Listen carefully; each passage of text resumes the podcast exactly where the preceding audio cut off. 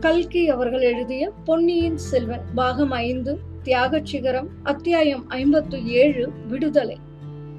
வந்தியத்தேவன் சிறிது நேரம் வாசற்படிக்கருகில் கவலையுடன் தயங்கி நின்றான்.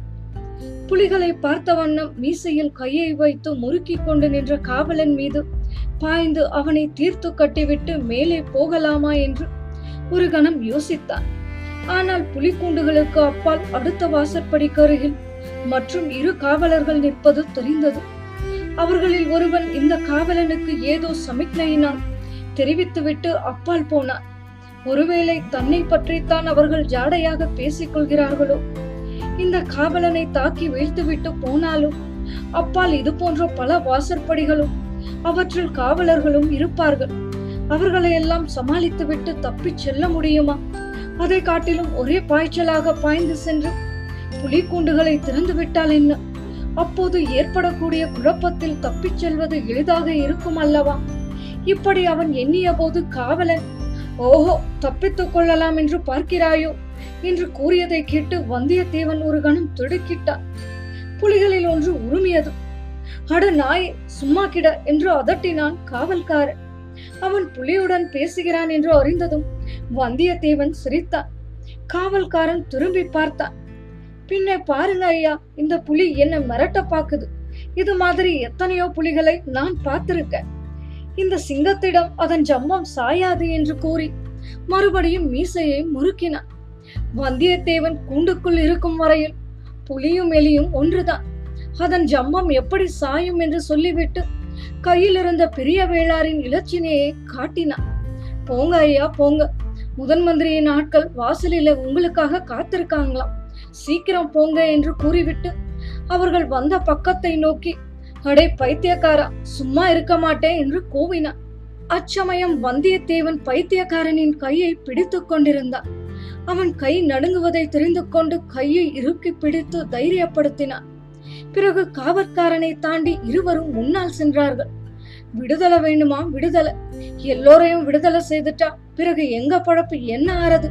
என்று அந்த காவலன் கூறியது அவர்கள் காதில் விழுந்தது. வந்தியத்தேவன் எவ்வளவோ துணிவுள்ளவனாயினும் அச்சமயம் அவன் நெஞ்சம் பக் பக் என்று அடித்துக் கொண்டிருந்தது. வாசலில் முதன் மந்திரியின் ஆட்கள் காத்துக் கொண்டிருப்பதாக காவலன் சொன்னது அவன் மனதில் பதிந்திருந்தது. சிறைக்குள்ளே இருட்டாயிருந்தது. அதனால் இங்குள்ள காவலர்களை எளிதில் ஏமாற்றிவிட்டு செல்லலாம். வெளியில் வெளிச்சமாயிருக்குமே. முதன் மந்திரியின் மனிதர்கள் இந்த ஆள்மாறாட்டத்தை கண்டுபிடித்து விட்டால் என்ன செய்வது? ஆயினும் பார்க்கலாம் ஒரு கை எதற்கும் தயாராயிருக்க வேண்டியதுதான். நல்ல வேலையாக இந்த பைத்தியக்காரனும் கெட்டிக்கார பைத்தியக்காரனாய் இருக்கிறான். சமயத்தில் கை கொடுப்பான். பாதாள சிறையின் பல வாசல்களையும் கடந்த பிறகு தங்க நாணய வார்ப்படச்சாலையின் வாசல்களையும் கடந்து அவர்கள் விரைந்து சென்றார்கள். ஆங்காங்கே இருந்த காவலர்கள் அவர்களிடம் இருந்த வேளாரின் இலச்சினையை பார்த்ததும் ஒதுங்கி வழிவிட்டார்கள். இவர்களை யாரும் சந்தேகிக்கவும் இல்லை உற்று பார்க்கவும் இல்லை. போகும்போதே வந்தியத்தேவன் பரபரப்புடன் யோசித்து ஒரு திட்டம் போட்டுக் கொண்டான். நீண்ட அறை ஒன்றில் அவர்கள் போய்க் கொண்டிருந்த போது அவனுடைய துணைவன் காதில் நீ முதன் மந்திரி வீட்டுக்கு போகப் போகிறாயா? என்னுடன் வருகிறாயா? என்று கேட்டார் முதன் மந்திரி வீட்டுக்கு போனால் மீண்டும் பாதாள சிறைதான் உன்னுடனே வருவேன். நீ எங்கே போவதாக உத்தேசம் என்றார். கடவுள் அருள் தந்தால் ஈழ நாட்டுக்கே போய்விடலாம். முதன் மந்திரியின் ஆட்களுக்கு முன்னால் நீ என்னை பினாகபாணி என்று கூப்பிடு. உன் பெயர் என்ன? பைத்தியக்காரன். உண்மையான பெயர்? உன் பெற்றோர்கள் வைத்த பெயர்? ஆ அதுவா. பெற்றோர்கள் எனக்கு கரிய திருமால் என்று பெயரிட்டனர். சுற்றத்தாரும் ஊராரும் கருத்திருமன் என்று அழைத்தார்கள். நல்ல பெயர்தான். கருத்திருமா தஞ்சை வீதிகளில் நாம் போகும்போது உன் தோளை தொடுவேன். உடனே நீ என்னுடன் ஓடிவர சித்தமாயிருக்க வேண்டும். நன்றாக ஓடுவாய் அல்லவா ஓ ஓட்டத்தில் ஈழத்து அரசன் மகிந்தன் கூட என்னுடன் போட்டியிட முடியாது. வந்தியத்தேவன் சிரித்தான். நீ நல்ல பைத்தியக்காரன் என்றார் பொற்காசு வார்ப்படச்சாலையை கடந்து அவர்கள் வெளியில் வந்தார்கள். வந்தியத்தேவன் பயந்தபடி அங்கே முதன் மந்திரியின் ஆட்கள். ரொம்ப பேர் இல்லை. இரண்டே இரண்டு பேர்தான் இருந்தார்கள். அவர்களில் ஒருவன் நல்ல குண்டன். வந்தியத்தேவனுக்கு அவனை எங்கேயோ எப்போதோ பார்த்த மாதிரி இருந்தது. தெளிவாக நினைவுக்கு வரவில்லை. நீங்கள் தானே முதன் மந்திரியின் ஆட்கள் என்றான் வந்தியத்தேவன். என்ன தம்பி அதற்குள்ளேயே மறந்து போய்விட்டாய் என்றான் அவர்களில் ஒருவன். இல்லை இல்லை நீங்கள் தானே எங்களை முதன் மந்திரி வீட்டுக்கு அழைத்து போக போகிறீர்கள் என்றான் வந்தியத்தேவன். ஆமா நாங்கள்தான். நீ முதன் மந்திரி வீட்டுக்கு போகும் வழியை கூட மறந்து போனாலும் போய்விடுவாய். அப்போது கருத்திருமன் வந்தியத்தேவன் கூறியதை நினைவு கூர்ந்து அப்பா பினாகபாணி எனக்கு பயமாயிருக்கிறது. முதன் மந்திரி மறுபடியும் என்னை பாதாள சிறையில் தள்ளிவிடுவாரோ என்னமோ என்றார் அதெல்லாம் மாட்டார். எங்கள் முதன் மந்திரியின் சமாச்சாரம் உனக்கு தெரியாது போல் இருக்கிறது ஆனால் தப்பித்துக் கொள்ள மட்டும் பார்க்காதே. அப்படி ஏதாவது செய்தால் நாங்கள் பாதாள சிறையில் இருக்க நேரிடும் என்றார் இவ்விதம் சொல்லிவிட்டு அந்த ஆட்களில் குண்டாயிருந்தவன் முன்னால் நடந்தான். இன்னொருவன் வந்தியத்தேவனுக்கும் கருத்திருமனுக்கும் பின்னால் காவலாக வந்தான். தஞ்சாவூர் வீதிகளில் கலகலப்பே இல்லை ஜனசஞ்சாரமும் இல்லை. ஆதித்த கரிகாலரின் இறுதிச் சடங்குகளினால் ஏற்பட்ட கிளர்ச்சிகள் அடங்கிவிட்ட பிறகு கோட்டைக்குள் வசித்தவர்கள் அவரவர்களுடைய அலுவல்களில் ஈடுபட்டிருந்தார்கள். கோட்டைக்கு வெளியில் குடும்பாலூர் படைகள் கொடுமையாக காவல் புரிந்து வந்தன. கோட்டைக்கு வெளியிலிருந்து யாரும் உள்ளே வருவதற்கு அனுமதிக்கப்படவில்லை. வந்தியத்தேவன் இருபுறமும் உற்று பார்த்து கொண்டு நடந்தான். அந்த இரண்டு ஆட்களிடமிருந்து தப்பிச் செல்வது மிகவும் சுலபம். ஆனால் மறுபடியும் பிடிபடாமல் இருக்க வேண்டும். கோட்டைக்குள்ளிருந்து வெளியேறுவதற்கும் வசதியாக இருக்க வேண்டுமே. இந்த எண்ணத்தினால் வந்தியத்தேவன் வீதியின் இரு பக்கங்களையும் உற்று உற்று பார்த்து கொண்டு நடந்தான்.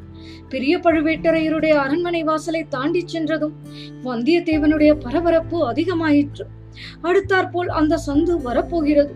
முன்னொரு தடவை சின்ன பழுவேட்டரையரின் ஆட்களிடமிருந்து தான் தப்பி ஓடிச் சென்ற சந்துதான்.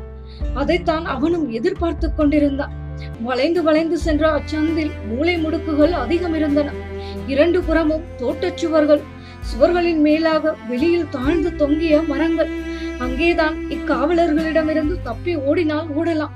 முன்போலவே பெரிய பழுவேட்டரையருடைய மாளிகை தோட்டத்துக்குள் குதிக்கலாம். அங்கே குதித்து விட்டால் அடர்ந்த மரங்களுக்கிடையே ஒளிந்து கொள்ள வசதியாயிருக்கும். முன்போலவே பொக்கிஷ நிலவரை பாதை மூலமாக வெளியேறவும் இலகுவாயிருக்கும். வேறு வழியில் தப்புவது சாத்தியமில்லை. இதோ அந்த சந்து வழி. அவன் முன்பு தப்பிச் சென்ற வழி வந்துவிட்டது. வந்தியத்தேவன் கருத்திருமனுடைய தோளை தொடலாம் என்று எண்ணினான். ஆனால் இது என்ன? அங்கே யார் கூட்டமாக வருகிறார்கள்? சிவிகைகள் குதிரைகள் கையில் வேல் பிடித்த காவல் வீரர்கள் இவ்வளவு ஆர்ப்பாட்டத்துடன் வருகிறார்கள். அரச குடும்பத்தை சேர்ந்தவர்களாகவோ பெருந்தர அதிகாரிகளாகவோ இருக்க வேண்டும். இதை உணர்ந்து முதன் மந்திரியின் ஆட்கள் சுற்றுமுற்றும் பார்த்தார்கள். வந்தியத்தேவன் கவனத்தை கவர்ந்த சந்தை அவர்களும் கவனித்தார்கள். உடனே அவ்விடம் சென்று ஒதுங்கி நின்றார்கள். தாங்கள் அழைத்து வந்த இருவரையும் தங்களுக்கு பின்னால் நிறுத்தி பிறர் அறியா வண்ணம் அவர்களை மறைத்துக் கொண்டு நின்றார்கள். எதிரில் கூட்டமாக வந்தவர்கள் விரைவில் அந்த இடத்தை அடைந்து அவர்களை தாண்டி சென்றார்கள். முன்னால் வேல் பிடித்த வீரர்கள் சிலர் பிறகு மூன்று கம்பீரமான வெண்புறவிகளின் பேரில் மலையமானும் கொடும்பாளூர் வேளாரும் அவர்களுக்கு நடுவில் ஒருவரும் வந்தனர். நடுவில் வந்தவர் பொன்னியின் செல்வர் என்பதை வந்தியத்தேவன் கண்டான். ஆஹா எவ்வளவு சமீபத்தில் இருக்கிறார். ஆனாலும் எவ்வளவு தூரமாக போய்விட்டார். ஒரு கணம் வந்தியத்தேவன் எண்ணினான். காவலர்களை மீறி ஓடிச் சென்று அவர் முன்னால் நிற்கலாமா என்று. உடனே அந்த கருத்தை மாற்றிக்கொண்டார் தமையனை கொன்றதாக குற்றம் சாட்டப்பட்டவனுக்கு பொன்னியின் செல்வர் எப்படி கருணை காட்ட முடியும்? அல்லது சிநேக உரிமை கொண்டாட முடியும்? தன்னை பார்த்ததும் அவர் அருவருப்பு அடைந்தாலும் அடையலாம். பக்கத்தில் உள்ள மலையமானும் வேளாரும் என்ன செய்வார்கள் என்று சொல்ல முடியாது. இதற்குள் அவர்களுக்கு பின்னால் வந்த சிவிகைகளின் மீது வந்தியத்தேவன் கவனம் சென்றது. ஆஹா இளைய பிராட்டி குந்தவை கொடும்பாலூர் இளவரசி வானதி சம்புவரையர் மகள் மணிமேகலை வந்தியத்தேவனுடைய நெஞ்சு படாத பாடுபட்டு விம்மி துடித்தது. வேறு எந்த சந்தர்ப்பமாயிருந்தாலும் இந்த மூன்று பெண்மணிகளில் எவரையும் அணுகி உதவி கோரலாம். அவர்களும் மனமு வந்து உதவி செய்வார்கள். ஆனாலும் இப்போது ஆதித்த கரிகாலனை வஞ்சக துரோகம் செய்து கொன்றவனை பார்த்தால் இளைய பிராட்டியும் இளவரசி வானத்தையும் எத்தனை அருவருப்பு கொள்வார்கள். போகட்டும் இந்த பேதை பெண் மணிமேகலை இவர்கள் தங்களுடன் சேர்த்துக் கொண்டிருக்கிறார்களே. அதற்காக மகிழ்ச்சி அடைய வேண்டியதுதான். மணிமேகலை இவர்களிடம் கடம்பூரில் நடந்ததையெல்லாம் சொல்லி இருப்பாளாம். தன்னை தப்பு வைப்பதற்காக நான் தான் கொன்றேன் என்று சொன்னாலே அம்மாதிரி இவர்களிடமும் சொல்லி இருப்பாளோ? இல்லை சொல்லி இருக்க மாட்டா. அவ்விதம் சொல்லி இருந்தால் இவர்கள் அவளை தங்களுடன் இவ்வளவு ஆதரவாக அழைத்து போக மாட்டார்கள். சிவிகைகள் அவர்கள் நின்று கொண்டிருந்த சந்தை கடந்து சென்றன. பின்னால் வந்த காவலர்களும் போனார்கள். சரி வாருங்கள். இனி நாம் போகலாம் என்று சொல்லிவிட்டு முதன் மந்திரி ஆட்கள் முன்னால் நடந்தார்கள். வந்தியத்தேவன் ஒரு நொடியில் இதுதான் சமயம் என்று முடிவுக்கு வந்தான். கருத்திருமனுடைய தோளை தொட்டுவிட்டு சந்து வழியாக ஓட்டம் பிடித்தார் கருத்திருமனும் அவனை தொடர்ந்து ஓடினான். காவலர்கள் இருவரும் பின்னால் ஓடிவரும் சத்தம் கேட்டது. சிறிது நேரம் வரையில் திரும்பி கூட பார்க்காமல் இருவரும் ஓடினார்கள். முதலில் கருத்திருமன் திரும்பி பார்த்தான். ஒருவன் பின்தங்கிவிட்டான். ஒருவன் தான் வருகிறான் என்றான். வந்தியத்தேவனும் திரும்பி பார்த்து குண்டன் பின்தங்கிவிட்டதை அறிந்தான் ஒருவனாயிருந்தாலும் அவனுடன் நின்று சண்டை பிடிக்க பார்ப்பது அறிவுடைமையாகாது. ஆகையால் கருத்திருமனுக்கு சமிக்ஞை காட்டிவிட்டு மேலே ஓடினான். முன்னொரு தடவை அவன் மதில் சுவர் ஏறி குதித்தோ அதே இடத்தை அடைந்த பிறகுதான் நின்றான். முறிந்து வளைந்திருந்த கிளை அப்படியே இன்னும் இருந்தது. அதை பிடித்து தாவி சுவர் மீது ஏறிக்கொண்டான் கருத்திருமனையும் கையை பிடித்து தூக்கி ஏற்றி விட்டான் இருவருமாக முறிந்து மடிந்திருந்த அந்த மரக்கிளையை சிறிது ஆட்டி துண்டித்தார்கள். பின் தொடர்ந்து வந்த ஆள் அருகில் வந்ததும் அவன் பேரில் தள்ளினார்கள். மரக்கிளை அவன் பேரில் விழுந்ததா என்பதை கூட கவனியாமல் சுவர் மேலிருந்து தோட்டத்தில் குதித்தார்கள். அடர்ந்த மரங்கள் புதர்கள் இவற்றினிடையே புகுந்து சென்று மறைந்து கொண்டு நின்று சுவரை குறிவைத்து பார்த்து கொண்டிருந்தார்கள். யாரும் தங்களை தொடர்ந்து பிடிப்பதற்கு தோட்டத்துக்குள் குதிக்கவில்லை என்று தெரிந்து கொண்டு மேலே சென்றார்கள். அப்பா தப்பி பிழைத்தோம் என்றான் வந்தியத்தேவன். இதற்குள் என்ன ஆகிவிட்டது? கோட்டைக்கு வெளியே போவது எப்படி? என்றான் கருத்திருமன். அதற்கு வழி இருக்கிறது. கொஞ்சம் பொறுமையாயிரு. பழுவேட்டரையரின் மாளிகையை நெருங்கியதும் வந்தியத்தேவன் நின்றான். மாளிகையில் முன்போல கலகலப்பு இல்லைதான். ஆயினும் நடமாட்டம் இருந்தது இருட்டும் நேரத்தில் பொக்கிஷ நிலவரையில் புகுவதுதான் உசிதமாயிருக்கும். இவ்விதம் தீர்மானித்து ஒரு மரக்கட்டையின் மீது உட்கார்ந்தான்.